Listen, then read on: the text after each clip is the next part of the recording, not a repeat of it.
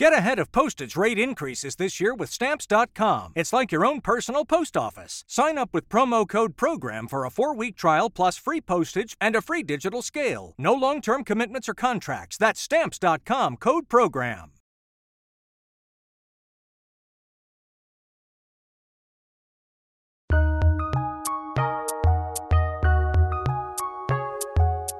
Welcome to the Fantasy NBA Today podcast.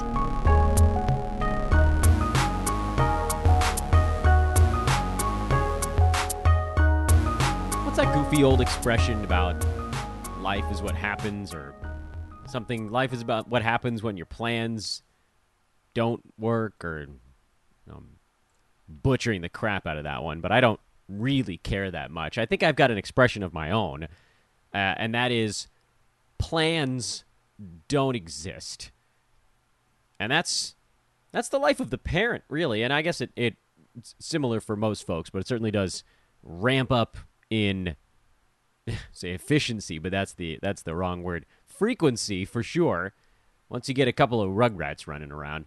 Uh, kid number two out here has a cold, so uh, school won't take him, which meant that my morning got derailed, and he didn't really want to nap because his nose was too snuffly, and so here we are with a podcast coming out in the mid afternoon. Luckily, it's still the off season. I believe this is off season episode number 62, but I'm not entirely certain on that one. Maybe somebody else is counting for me here. And we continue to set all kinds of listenership records throughout this off season. So thank you once again. I want to try to say that at least once in every single podcast this off season. I am Dan Besbris. This is Fantasy NBA Today. For those that might be tuning in for the first time, we're at that part of the year now. We're into July. Free agents have signed, many of them, not all of them. Still waiting on Kyrie Irving and Kevin Durant. Nets claiming they might just go into the season with both of them, but come on, let's get real here. That's a horrible idea. We saw Houston try that. James Harden just ate his way right out of Houston. You really want to put an irritated Kyrie Irving back in that mix? I, I mean, if you if you bring those guys back and they're annoyed, first of all, they're not going to play, and then then you sort of poison the well for whoever might still be there. Which we know with Ben Simmons, the well the well water can seemingly be poisoned pretty quickly. Uh, what does he does he play? I don't know. In any event, we have one very large main topic to talk about today. We're kind of saving it to get back into the main swing of things. Today, of course, the post holiday day, July the 5th. Although, look, let's be honest, this is July 4th, Hangover Day. And the big story from late last week, which we still haven't covered on the podcast, is the Rudy Gobert trade. I have two small stories I want to cover as well, and also just general rumors swirling around the Kevin Durant stuff. And the biggest one on KD right now is that the Raptors are the team that could swoop in out of nowhere. We know KD said he prefers to be on the Heat or the Suns, which remains hilarious. That he's like, oh, by the way, if you're going to trade me, please trade me to the number one seed in either conference from this last, uh, the 2021 22 season. okay. Yeah, sure, buddy. Anyway, I don't know when all that stuff is going down, but it does it really does feel like the Raptors have the right pieces to go make it happen. I don't actually I don't even know what they have in the way of picks, but they have young players on a pretty good team, which is kind of a rarity. That type of stuff doesn't really go together where you don't like you have the young guy who's not on a 40 or 50 million dollar extension already. They've got the Scottie Barneses and OG Anunoby, teams like those guys. Pascal Siakam, he's got his extension already, but teams love players like that. Go get KD, who's still got a few years left on his contract. I would do it. They went buck wild with a trade once before, and they got themselves a championship. So anyway, that's the rumor floating around. But uh, overall, there's not much there, and there isn't much. There isn't any real reason on a fantasy basketball podcast, at least. If this was a regular show, we could spend the entire thing just talking about where KD might end up. But as far as we're concerned, what we do on this pod, we want to prep for fantasy draft day. That's every single. That's the purpose, I should say, of every single thing we do between the last day of the regular season this past year and whenever your fantasy draft might be. Every single thing we do is for that one goal right now, and just moseying through Kevin Durant rumors doesn't really help us there. It's compelling. It's compelling NBA stuff to talk about, but it's not useful. Couple of useful little nuggets. First of all, John Wall of the Clippers uh, is a done deal, which we had talked about, I think, early last week when it sounded like that was the spot he was going to end up. And guess what? I don't care. No one on the Clippers beyond uh, Paul George and Kawhi Leonard is likely to have fantasy value this coming season, at least not in a in a inside the top 100 sort of capacity. That's going to be a two person show. And the only other player I would think on the Clippers you look at and say, is there a pathway? Is not Ivica Zubac, by the way, who got himself an extension, but he's going to have to play a ton of minutes to get there, and they'll go small from time to time. But actually, probably someone like a, a Norman Powell who could maybe get there. But now Reggie Jackson and John Wall are going to pull from a similar bucket. Uh, Rob Covington sounds like he's going through some mental stuff at the moment, which sucks. You guys know how much I love Rocco, and he's a guy that can get fantasy value in limited action because of the defensive stat upside, but that's not something I'm trusting either. Short version of all of this is I wouldn't worry too much about John Wall to the Clips. He'll probably get to play. He'll get a few points. He'll get a few assists, but the inefficiency stuff it makes him almost exclusively a punt format type of player. There's another really little deal that absolutely flew under the radar, but I actually think is reason for note. There are actually a couple of them. Uh, like Ricky Rubio back to the Cavs on a three year deal, but he won't be playing till midseason anyway, so you can semi discard that one. Bruce Brown to the Nuggets on a two year deal is also a little bit interesting, um, but I don't think there's going to be enough there, even though he's a guy that can sort of get in the trenches, get some rebounds, get some steals, that kind of stuff. I don't think you need to take a shot at it. The little deal, very little, I mean, super tiny thing that did, should, frankly, have flown under the radar is that Raul Neto, who was the other point guard in Washington alongside Ish Smith, who remember already got traded this offseason, also to the Nuggets, interestingly enough. Raul Neto is with the Cavs. He signed a one year deal with the Cavaliers to seemingly bridge the gap to Ricky Rubio getting back from his blown wheel, his his busted tire. I don't care about Neto actually. What I care about is where he was. And that was on Washington, who just went out and seemingly targeted Monte Morris from the Nuggets, who no longer needed him. He became a little bit of a superfluous piece. Folks, picture this nightmare scenario. You're hosting friends for the big game. It's neck and neck in the fourth quarter, and suddenly you realize you're out of drinks. Boo, say all of your friends. You start to sweat. Your friends turn on you. You're forced to go on a last second drink run and end up missing the game winning touchdown while in line. Oh no. Terrifying, isn't it? Luckily, you can avoid the drama with Drizly, the go to app for drink delivery. With Drizly, you can shop a huge selection of beer, wine, and spirits, then get them delivered right to your watch party. Compare prices across multiple stores in your area, find the best deals on game day drinks, and get back to armchair quarterbacking from, you guessed it, your armchair. Download the Drizly app or go to drizly.com. That's D R I Z L Y.com today. Must be 21 plus, not available in all locations. So the Nuggets went out. They said, look, we need a wing that's true 3 and D. Not Will Barton, who's kind of neither of those things. Inefficient creator. And they went and they turned Will Barton and Monte Morris into mostly Kentavious Caldwell Pope. And they get Ish Smith back, and that's fine, and he'll do some stuff. But the guy they wanted in that deal was KCP because he fits beautifully. There isn't a better fit guy in the NBA alongside superstars than KCP. Get himself open. We saw he had a really nice clutch three pointer run when the Lakers were in the playoffs.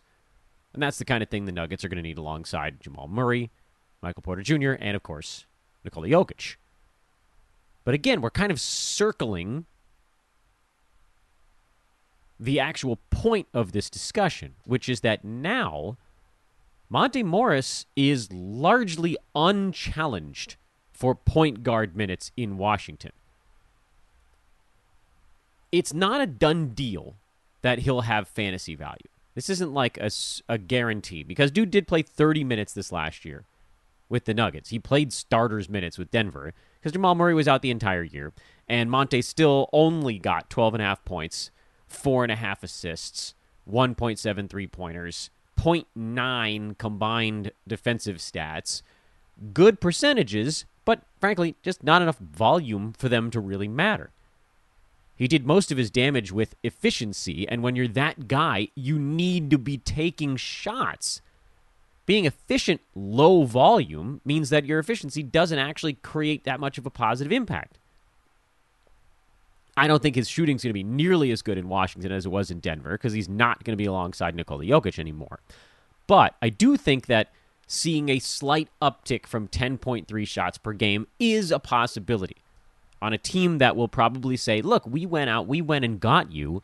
We want to see what you can be as you do a little bit more. Yes, of course, Bradley Beal is ahead of him in the pecking order, and Kristaps Porzingis is ahead of him in the pecking order. And I would argue someone like a Kyle Kuzma is probably ahead of him in the pecking order, and maybe Rui Hachimura is ahead of him. Either way, when you kind of when you whittle this thing down, if you can get Monte Morris one and a half more shots per game, get him up to a cool dozen instead of 10.3. Just put the ball in his hands a tiny bit more. Maybe the assists go up from 4.4 to like 5.1. And maybe the minutes actually go up from 30 on the nose to you know, Beal played 36 a game last year. Kuzma played 33. Wizards won't wouldn't be afraid, I don't think, to play Monte over 30 minutes a ball game, especially now with almost no legitimate backup to him. Maybe they just let Beal run point. Or there's probably somebody young on that team that I hadn't really looked at yet. Wizards are going to want to try to win a few games next year. Beal in his extension. They got Porzingis in town. You know, they got two pretty big name guys. And now they're trying to fill out the areas around them with a little bit more creation. I don't really know. I mean, like I like KCP on that team. Um, I like him in many plays, not fantasy wise, just you know, team fit wise. He's he's really good for that type of thing. Uh, I don't know if we can get Monte Morris to a dozen shots. Maybe it's asking too much. Beal at 19 this last year, Porzingis around 15, Kuzma around 14. That's probably a number that should go down a tiny bit. But again, it's not that far to jump with Morris to get him from number 120, which is was what he was his last year. By the way, also played in 75 of his team's games, so over 90% of his ball club's regular season games this last year in Denver. 12.6, 3, and 4.4. Maybe what it comes down to is just being on the floor 10% longer every ball game. That gets him 1.03 more shots per game, which gets him to 11.5 instead of 12. Gets him to 14 points. Gets him to 1.9 three pointers, 3.3 rebounds, about 5 assists, 0.8 steals instead of 0.7. Just that little bit. Even if we don't adjust for what I assume, and, you know, again, you, you really don't know, but he seems like a guy that the Wizards like. They went and got him. You kind of have to read into that a little bit. Hey, this is a guy we wanted to go get. Even if all that happens is that the Wizards go and give Monte Morris an extra 10%, that's enough to get him to the edge of the top 100. And then anything beyond that becomes gravy. The problem, of course, is that there isn't that far he can go beyond that without the Wizards, basically without Bradley Beal missing like 20 games. Beal misses a bunch of ball games. Sure, Monte Morris will get 12, 13, 14 shots a ball game, and it'll be a whole lot easier to get to that point. If everybody's healthy, getting to 12 is still not a guarantee. We hope he'll have higher usage. We don't know. Where would I draft Morris? I certainly would not draft him inside the top 100. not with what we know about his fantasy appeal. Low defensive stats, good efficiency, but also very low aggression. His big games this last year came when Jokic and Barton were out. Like he needed a lot to get out of his way for him to just be like, okay, I, uh, fine. You want me to do something? I'll finally go do something. But let's keep an eye on this thing because that I know the Neto move. You guys are like Dan Neto. Is that really? No, it's the fact that he's gone and now what's left behind. Let's finally get to the big trade. Rudy Gobert to the Minnesota Timberwolves. Malik Beasley, Pat Beverley, Jarred Vanderbilt, and stuff to the Utah Jazz, who will now be building around Donovan Mitchell, or so we're, we've been told. I don't know if we know that to be true, uh, but as of right now, that seems to be the way that, that things are shaping up. This is, of course, a massive trade, absolutely colossal. And at the same time, we knew someone was on the move. By the way, all the Brian Windhorst memes flowing around the internet remain positively hilarious. But this changes the complexion of both teams considerably. Let's first look at the Minnesota side because they unloaded Jarred Vanderbilt, who got off to a great start this last season and then slowed, slowed as the year went on and ultimately fell outside the top 100 because the end of his year just wasn't good. You know, if you look at the last, whatever it was, 10, 20, 30 games, Vanderbilt was down outside the top 200. He just ran out of gas. You know, he's only playing in the low 20s in minutes at that point. Whatever gusto he had early in the year, it wore off. Patrick Beverley bounced kind of between top 80 runs and getting injured, and then those were more like top 150 runs. So he's now out of the picture. But he was really only a guy that you used either when one player was out or if you got on one of his little heaters. So that's not super important either. What comes back in Rudy Gobert is substantial. Now, if you kind of look at the at the Wolves and how this whole thing shakes itself out, they, you know, Patrick Beverley didn't have to be in the starting lineup. They they could handle things when he was coming off the bench. I think they ultimately liked his leadership, but that's not a huge deal. And then with Jared Vanderbilt, he was someone that they liked his energy and defense out of the chute, but as games wore on, they tended to go other directions there anyway. You actually saw a lot of Taurean Prince at power forward. Well, the power forward minutes are no longer open on the Wolves. Everything's shifting down a peg because Gobert is going to be your starting center, Cat is going to be your starting power forward. The Ant Man, Anthony Edwards, is either shooting guard or small forward. Just call him a wing player. D'Angelo Russell is your point guard. And then insert question mark here for remaining piece because Malik Beasley and Pat Beverley are both gone, and those are the guys that were kind of the other player, the other guy that would take a shot every now and again. Wolves could go a couple of ways ways with this, and you know, just guessing on starting lineup probably doesn't help us much. Um, you know, they've been picking up players here and there, no massive impact guys outside, of course, of Gobert. You might see Taurean Prince get in there at small forward, and they could slide Anthony Edwards down to shooting guard. Honestly, that part is not that interesting to me. They have Jaden McDaniels, who they really like a lot too, as a front court player. All of this stuff will be revealed in time. Luckily, none of those guys is going to hit fantasy radars because they're just too many damn players in front of them. Cat is your number one. Anthony Edwards is your number two. D'Angelo Russell is your number three. Rudy Gobert is your number four in the starting lineup. Whoever else is in there is going to be taking the fifth most, most shots on the team in a best case scenario. That's assuming they don't get lapped by some gunner coming off the bench and taking an extra shot or two. So it sort of doesn't matter. What does matter is now you've put Twin Towers on a team, and Twin Towers that don't really handle perimeter stuff all that well. Wolves are going to be able to defend the hell out of the rim, that's for damn sure. But you are now injecting one of the league's premier rebounders, interior presences alongside Cat I was going to say alongside another guy who's a very good rebounder, but you know, Cat offensively, he can float away from the bucket a little bit. The thing I'm most concerned about here, number one, is you know Gobert has never, at least not recently, he hasn't had to deal with anybody trying to take a rebound away from him. Second best rebounder on the Jazz this last year was uh, basically Hassan Whiteside, who was filling in behind Rudy Gobert. No one besides the centers ever did any rebounding on Utah. Nobody. Nobody had more than 4.8. That was Royce O'Neale, third highest rebounder on the Jazz this year. Yeah.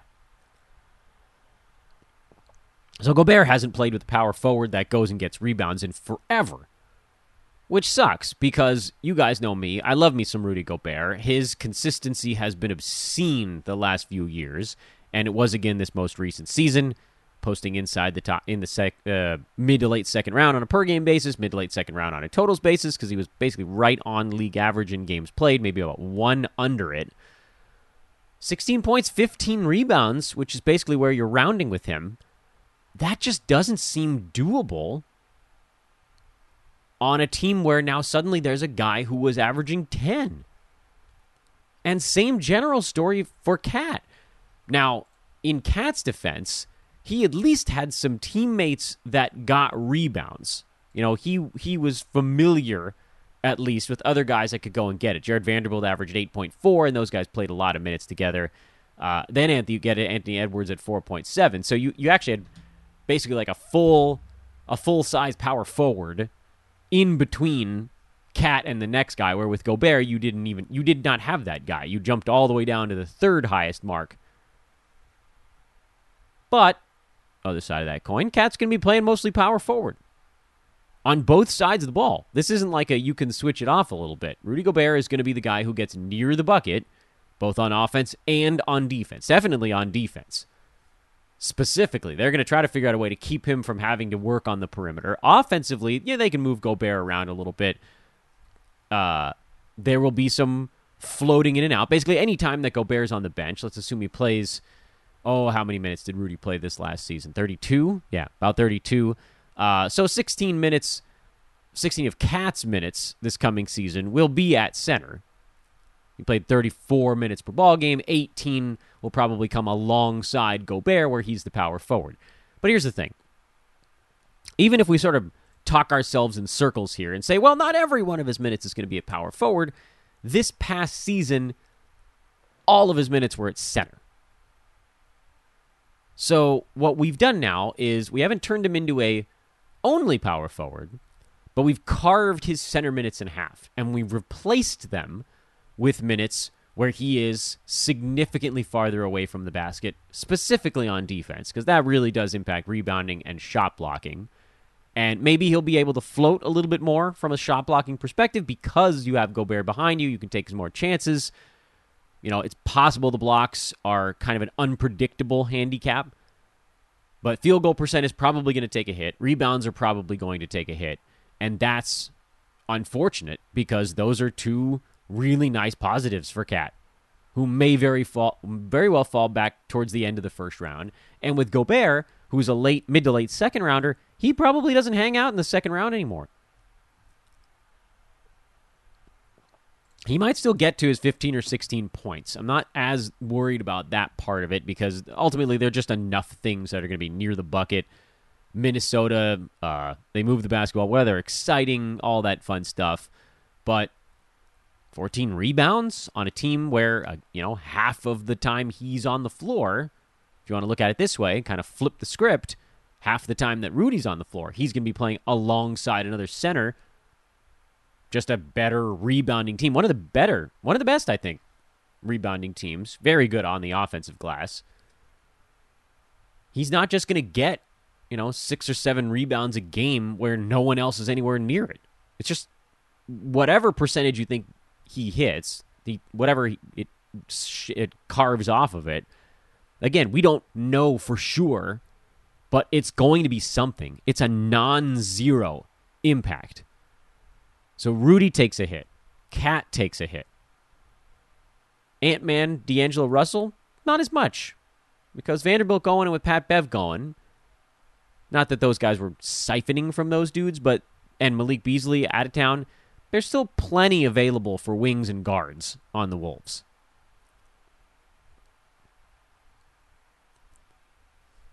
What about over on the Utah side? Oh boy. So this is a team that's probably going to go smaller.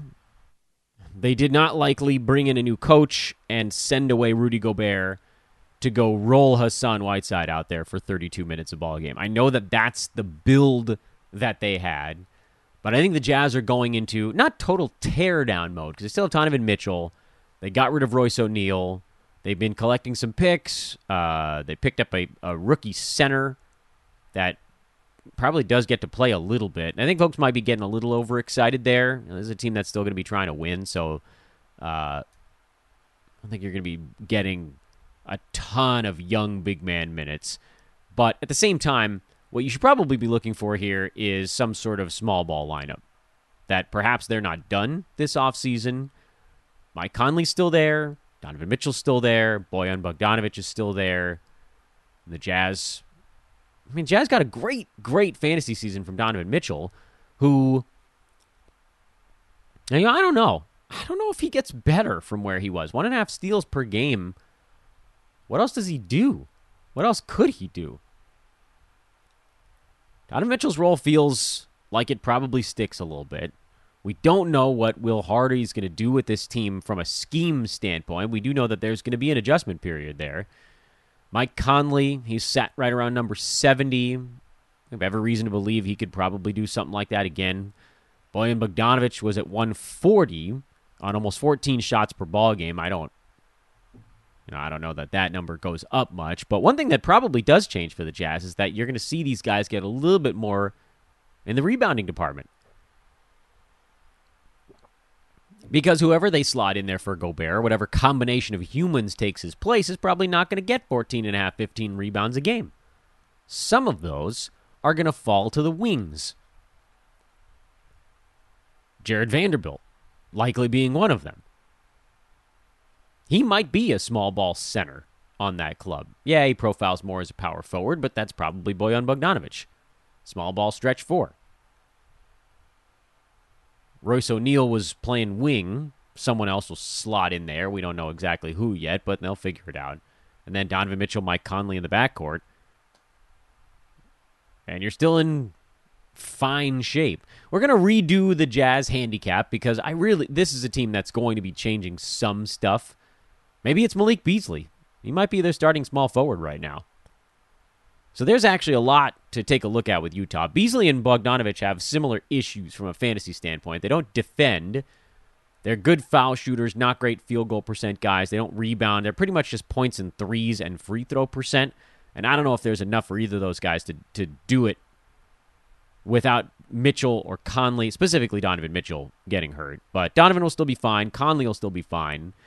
And then if we find out that they're going to go smaller, Maybe they start us on Whiteside. I don't know, but he probably doesn't play more than 18, 20 minutes a ball game, even as a starter. It might be kind of like the DeAndre Jordan m- memorial starting role. Hey, you play the first six minutes, then you're done for the rest of the half. Fine. Keep an eye on Whiteside just in case. He's going to need more than 18 minutes to get there, but not by that much. 21 22 would be enough. And for Vanderbilt, if he somehow finds himself with starters' minutes and a new motor this year after kind of seeing what a full season looks like last year, he could be a very interesting play in all of this. Remember, Vanderbilt played only 25 and a half minutes a game last year. He was number 108, mostly again because he ran out of gas.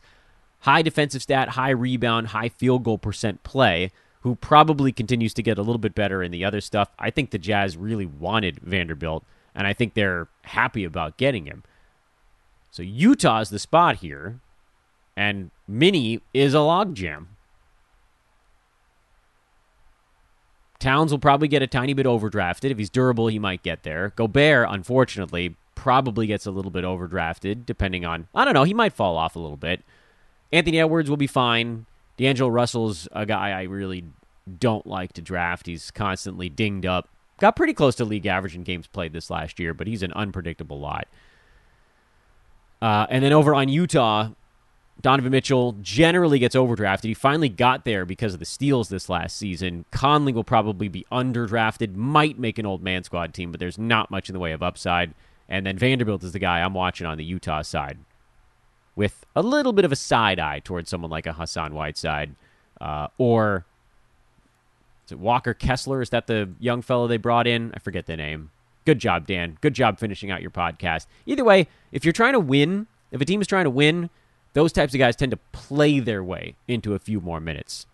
Profiles as the everybody's going to draft him thinking they're getting something out of the gate and they're going to get nothing out of the gate and then he's going to hit the waiver wire and then we're going to be looking at him again in like January going, maybe?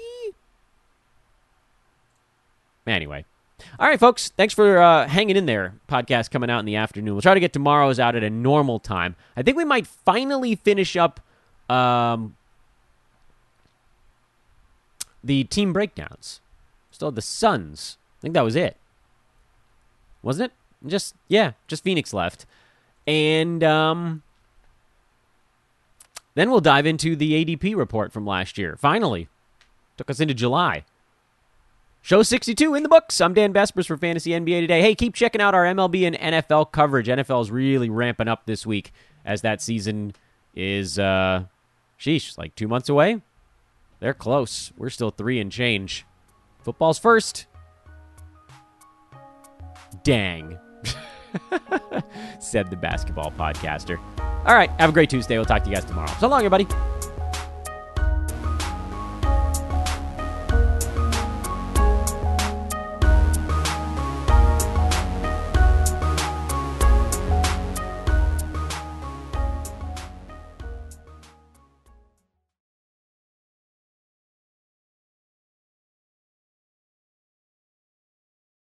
Without the ones like you, who work tirelessly to keep things running, everything would suddenly stop. Hospitals, factories, schools, and power plants, they all depend on you. No matter the weather, emergency, or time of day, you're the ones who get it done. At Grainger, we're here for you with professional grade industrial supplies. Count on real time product availability and fast delivery. Call clickgrainger.com or just stop by. Grainger for the ones who get it done.